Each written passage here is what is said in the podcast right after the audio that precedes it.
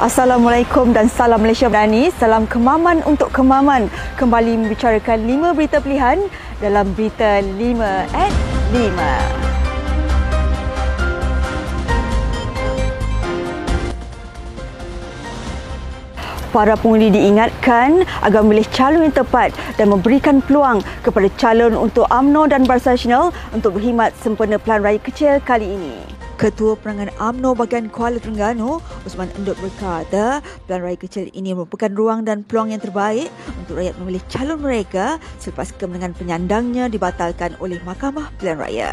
Beliau berkata, peluang patut diberikan kepada calon UMNO dan Barisan Nasional untuk menjadi wakil rakyat kerana semua pihak sedia maklum bahawa calon Perikatan Nasional yang lalu telah melakukan kesalahan.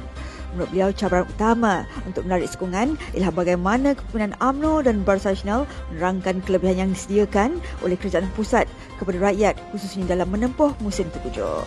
Untuk rekod, pelan raya kecil ini diadakan selepas Mahkamah Pelan Raya Terengganu membatalkan kemenangan Cik Alias Hamid yang mewakili PAS setelah pihak pempatisyen iaitu Wan Muhammad Hisham Wan Abdul Jalil berjaya membuktikan perbuatan rasuah telah berlaku dengan tujuan mempengaruhi pengundi pada Pelan Raya Umum ke-15 yang lalu lalu.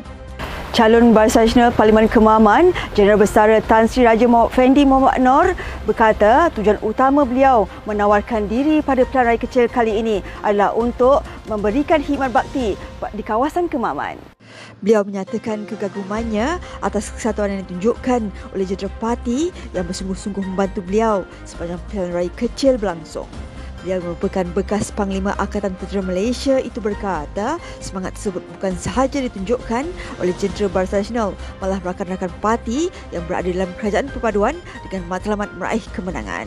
Beliau berkata demikian dalam satu sidang media selepas sesi ramah mesra bersama jentera di pusat daerah mengundi kampung cabang di sini tengah hari semalam.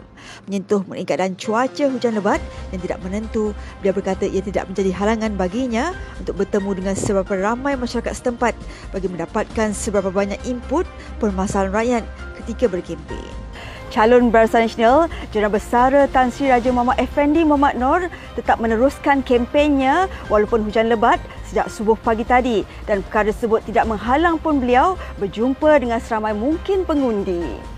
Dalam masa yang sama, beliau turut merasa gembira dengan semangat luar biasa yang ditampilkan jentera-jentera Barisan Nasional dengan Pakatan Harapan yang membantu melancarkan perjalanan kempennya. Memasuki hari kedua kempen, beliau juga bekas Panglima Angkatan Tentera itu berkata sambutan yang terima daripada pengundi yang ditemui setakat ini begitu menggalakkan. Untuk rekod pada pilihan raya kali ini, sampai 141,790 pengundi layak menunaikan tanggungjawab masing-masing termasuk 387 anggota polis, 9 anggota tentera dan 12 pengundi tidak hadir kerana berada di luar negara. Majlis Himpunan Ulama dan Agamawan HUDA merupakan salah satu gerakan untuk mengembalikan semula kekuatan dan perjuangan di samping memperkasakan semula kedudukan UMNO. Setiausaha Agung AMNO Datuk Dr. Ashraf Wajid Suki berkata sebenarnya tidak ada parti yang mampu untuk membangunkan Islam di tanah air ini kecuali AMNO. Beliau berkata ucapan terima kasih kepada Presiden perlu dizahirkan kerana beliau sendiri yang mencetuskan idea untuk menubuhkan Majlis Ulama dengan satu wawasan bagi mengukuhkan AMNO agar tidak terpisah daripada agenda Islam. Beliau berkata demikian ketika menyampaikan ucapan perasmian penutup sebelum Huda 2023 di Institut Latihan Memperkasa Umah semalam. Menurut beliau, hakikatnya orang pertama yang mahu meratifikasikan ISET adalah tokoh PPBM yang pada akhirnya dilihat mampu menggoyahkan kedudukan Melayu dan Islam. Terdahulu pada bulan Oktober lepas, Tun Mahathir yang berucap di United Nations General Assembly secara terbuka dan telah memberikan komitmen untuk meratifikasi ISET Statut Rome serta lain-lain di mana semua ini akan memberi kesan kepada kedudukan Islam secara keseluruhannya. Fungsi Barisan Nasional Sabah Datuk Seri Bung Moktaradin berkata UMNO dan Barisan Nasional sudah bersedia menghadapi Pelan Raya Negeri pada bila-bila masa. Dia berkata UMNO dan Barisan Nasional Negeri sentiasa dalam keadaan bersiap siaga di semua peringkat bagi menghadapi sebarang kemungkinan PRN ke-17 diadakan lebih awal dari tempoh yang telah ditetapkan. Beliau yang juga pengusi Badan Pengan UMNO Negeri Sabah berkata UMNO dan Nasional telah melakukan persiapan terbaik melibatkan koordinasi pada semua peringkat meliputi parti komponen Traspian. Beliau berkata demikian kerana ditanya mengenai persediaan UMNO dan Barisan Nasional menghadapi PRN ke-17 sekiranya diadakan lebih awal dari tempoh yang sebenarnya.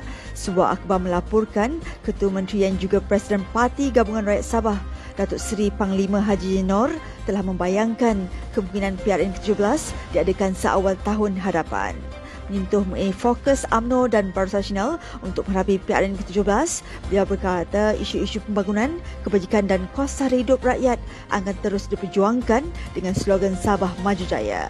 Beliau pada masa yang sama tidak menolak untuk bekerjasama dengan parti-parti lain namun turut mengulangi pendiriannya untuk bekerjasama dengan parti yang menghormati perjanjian yang dimeterai. Sekian sahaja daripada saya Adibah Ahmad. Jangan lupa temu janji kita Isnin hingga Jumaat jam 5 petang. 5 berita pilihan hanya di berita 5 at 5. Assalamualaikum dan salam Malaysia Madani. Salam kemaman untuk kemaman.